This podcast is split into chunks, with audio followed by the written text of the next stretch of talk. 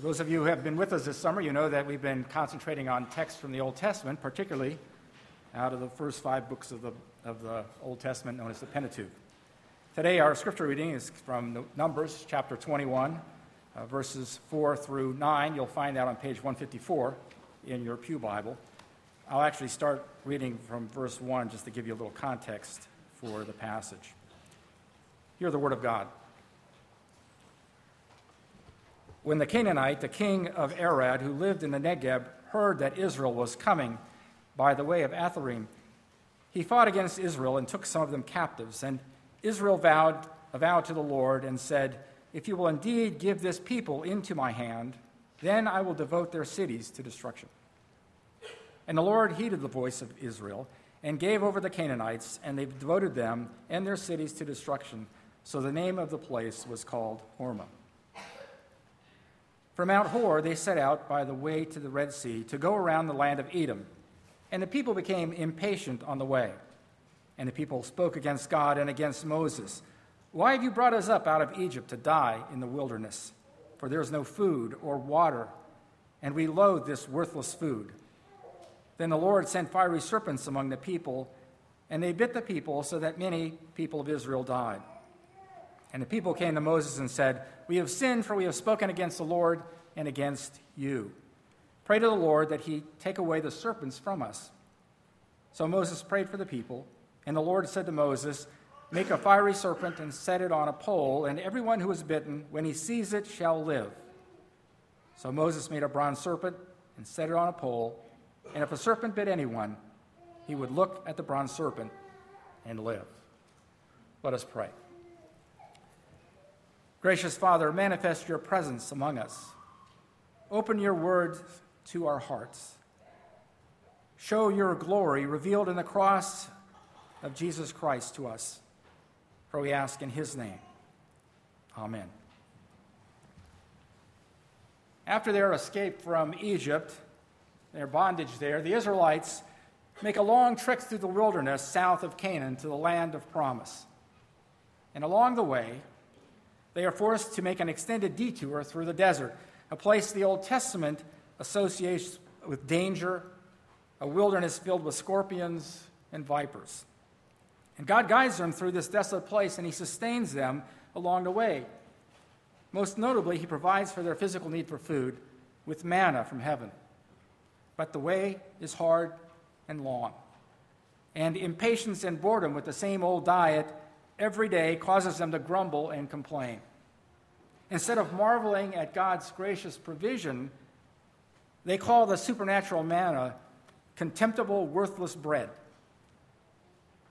Rather than looking up to God, they look down at their present circumstances. Forgetting the bitter slavery and death from which God delivered them and the powerful victory He just gave them over their Canaanite enemies, they murmur among themselves that they had it better in Egypt. Finally, they accuse Moses of leading them out into the wilderness to die. They doubt God's redemptive plan, deny his ability to, to deliver them, and despise what provision he does make for them. Their lack of perspective puts them into a dangerous spiritual pit. Like the children of Israel, we sometimes find ourselves in the wilderness, focusing on the circumstances around us rather than looking up to God. In these situations, we are to remember that the dangers of our present wilderness experiences cannot thwart God's purpose in our lives. From the text in Numbers that we read, we can learn about this dangerous pattern of looking at circumstances and how to avoid it. So this morning, we're going to briefly look at the forgetfulness of God's people, the repentance of God's people, and the deliverance of God's people. First, in verses 4 through 6, we observe the forgetfulness of God's people.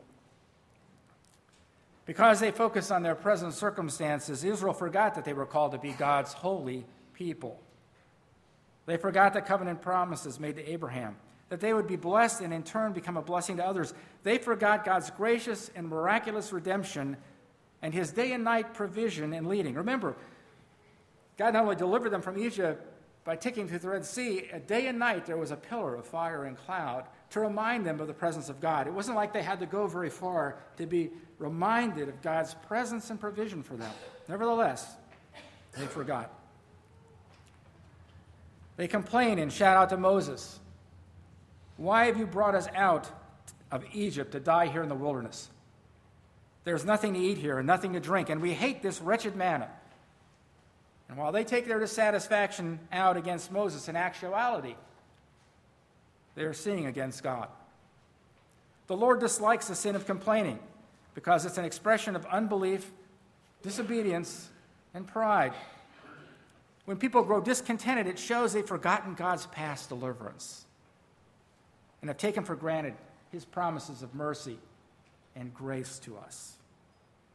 Such forgetfulness always brings about tragic consequences. In Israel's case, God sends a plague of fiery serpents in judgment for their evil accusations. Many are bitten and die. And sometimes we find ourselves in spiritual in the spiritual wilderness, grumbling and complaining. Ultimately, ultimately against God.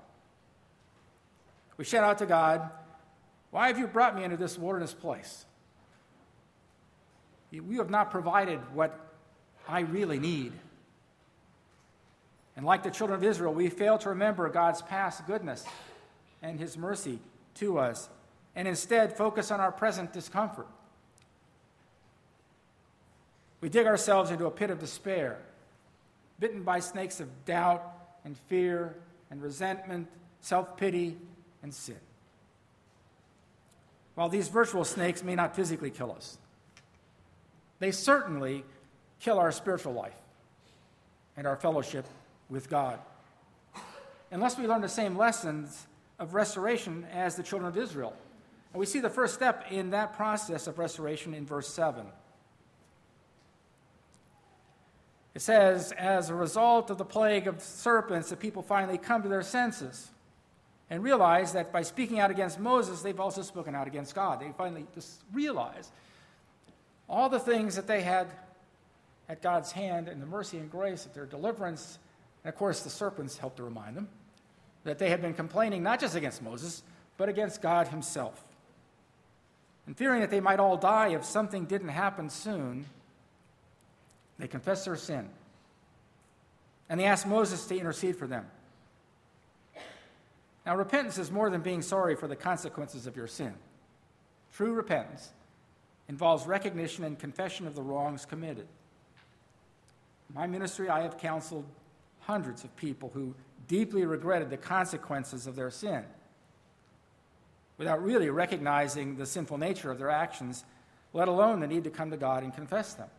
And that how it all uh, goes oftentimes. We, we're oftentimes sorry about the things that happen when we sin against God. But sometimes that, that sorry doesn't take us to the point of repentance, the point of really recognizing that we really have sinned against God or against others. Now, it took a jarring judgment for the children of Israel, but they got it right. They begin by clearly recognizing that they have sinned against God in their tirade against Moses. So their next step was to turn to God for relief. Since Moses served as their mediator to God, they asked him to intercede for them. That's interesting, isn't it? They asked Moses, who they'd just been complaining about, who said, You just brought us out into the wilderness to die and leave us here, and you didn't give everything you told us you were going to give us. And it's to him that they finally realized, Well, we need to go and ask him to intercede for us. We can't even go to God ourselves. We have to go to Moses and ask him to do it. And as we will see, God hears their petitions through Moses. Now, not every wilderness experience that we find ourselves in is a result of sin on our part. Sometimes we find ourselves in the wilderness and it's not directly the result of something that we've done against God. Maybe sometimes the result of something someone has done against us. But sometimes when we get in those places of wilderness experience, it's what we do with it that, uh, that causes us to recognize we've sinned. Right? We find ourselves in a wilderness, and instead of recognizing God's provision for us, we're just like the children of Israel. We begin to grumble and we begin to complain. It's our attitude that condemns us while we wander through those wilderness experiences of life sometimes. And often these sins are just like those that plagued the Israelites sins of grumbling and complaining. I think that's probably the most popular sin among us. We all do it. And we're tempted to minimize them as respectable sins. That's a phrase that Jerry Bridges, a PCA teaching, a ruling elder, uh, navigator's brother, who used, wrote a book called The Respectable Sins. And those are sins that we tolerate or excuse as somehow more acceptable. Those are things that we commonly do, and we say, okay, well, those are respectable sins, right? They can grumble and complain. They're sins, but yeah, but, you know, they're not as bad as murder. It's not as bad as one of the Ten Commandments. So you just name, you can name a list of them, and he does in his book, you know, pride and, and uh, doubt or unfaithfulness. You, you, can fill in the blank. We all have acceptable sins, things that we tolerate. And grumbling and complaining seems to be among that list for many of us. But this episode in Numbers makes it clear that they are not really acceptable sins in the sight of God. In reality, what underlies them are the deeper sins of forgetting God's mercy and grace and the lack of faith or ungratefulness. Now, I know in my own life, when I am tempted to grumble or complain about a situation, it's most often because I have forgotten what God has done for me in the past, certainly. I mean, if I just think about it for a, a few minutes, about everything that He has done for me, even before I even came to know Him, I look back at my life after I became a believer and said, you know, there are lots of things that God kept me from long before I came to know Him because He was working my life long before I finally recognized my need for Him. But sometimes when I get in one of those experiences of life, when I'm tempted to grumble and complain, I forget God's mercy, I forget His grace, and I forget His promises. I forget that He has an ultimate plan of redemption for all of us and for us as a people. And once we recognize those sins, though, we need to turn to God and repent in prayer. Fortunately, unlike Israel, though, we no longer need a human mediator. We don't need someone else to go to God for us. As we'll look at more deeply in a few minutes, and as we sang in all the songs that Robin did for us today that focus on the cross, we have free access to God through Christ because of his death on the cross. The children of Israel had to go through Moses. We don't. The cross of Christ has given us free access.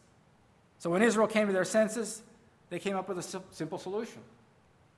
The simple solution was confess their sins against God and against Moses and to intercede for God to take away the snakes. In verses 8 and 9, we see that God delivers them, but his deliverance wasn't as simple as their request. It would require an act of faith. Now, God could simply have removed the snakes, could he not? But the people had to learn to deal with them and face the consequences of their sin. And sometimes we find ourselves in wilderness experiences we ask God to take us out, but God doesn't always take us out, especially if it's a, it's a result of some sin in our lives that we sometimes need to feel the consequences of.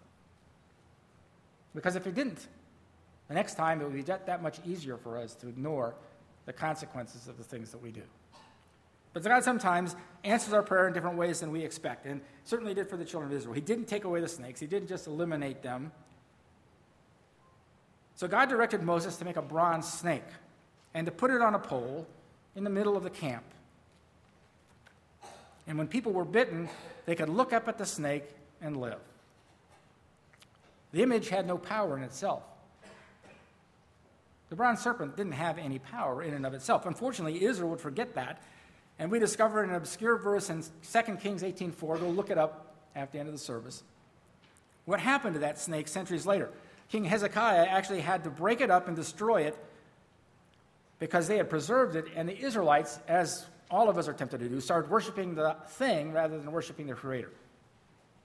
And so Hezekiah was one of the good kings of Israel, had to break it up and destroy it because Israel was taking something that they had preserved to help them remember something that God had done in the past and began worshiping it instead of God.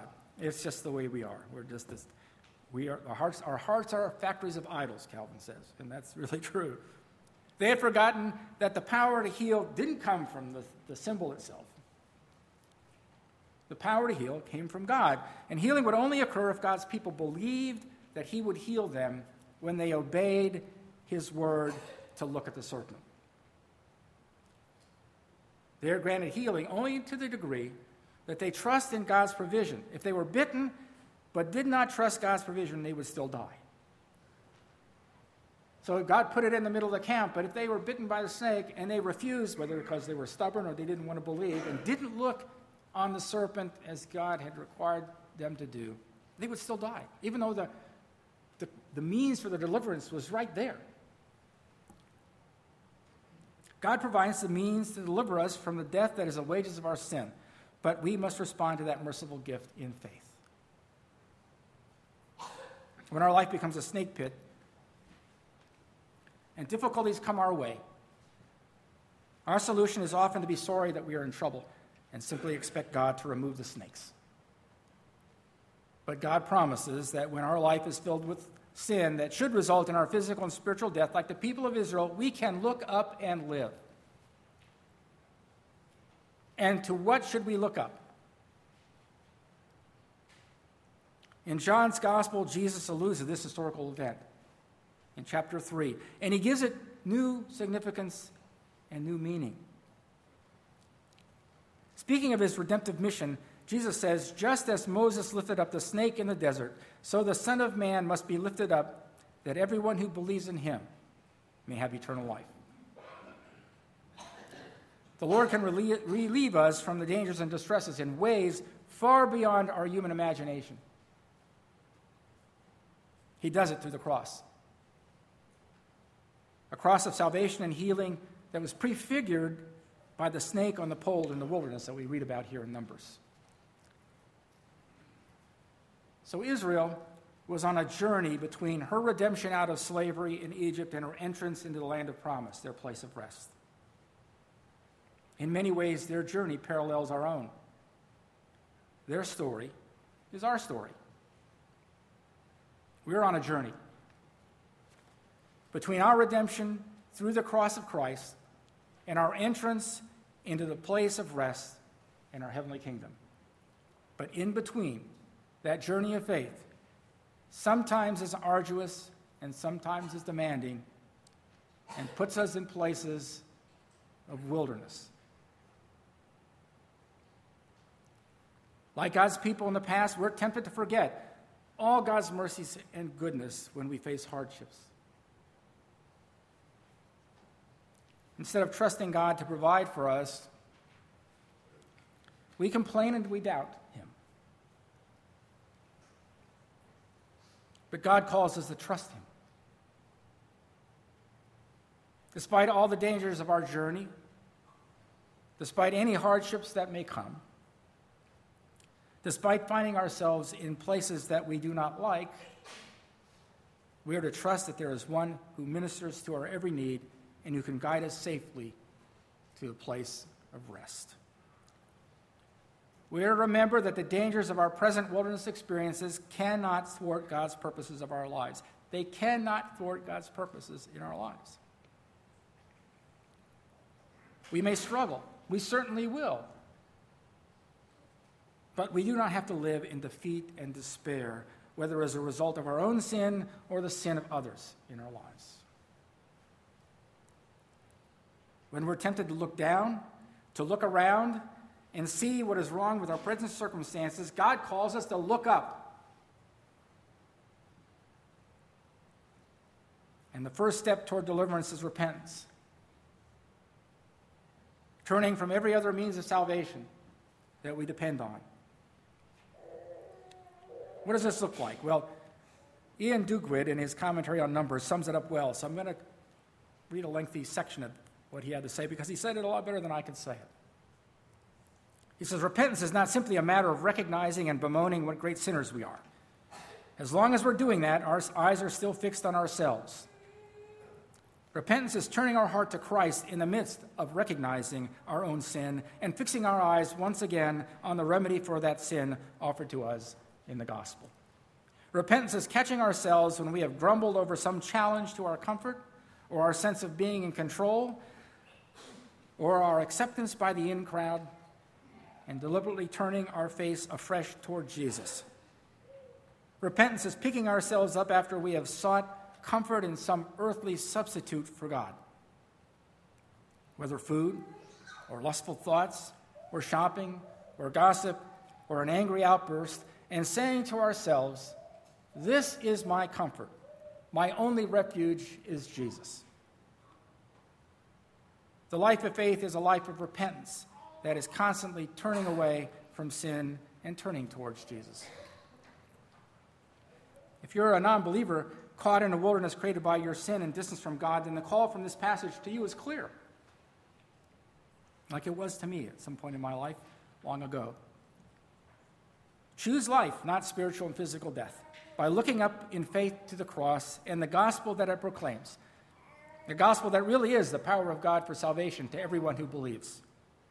If you're not sure what that means, talk with me, Camper, or any of the elders in this church.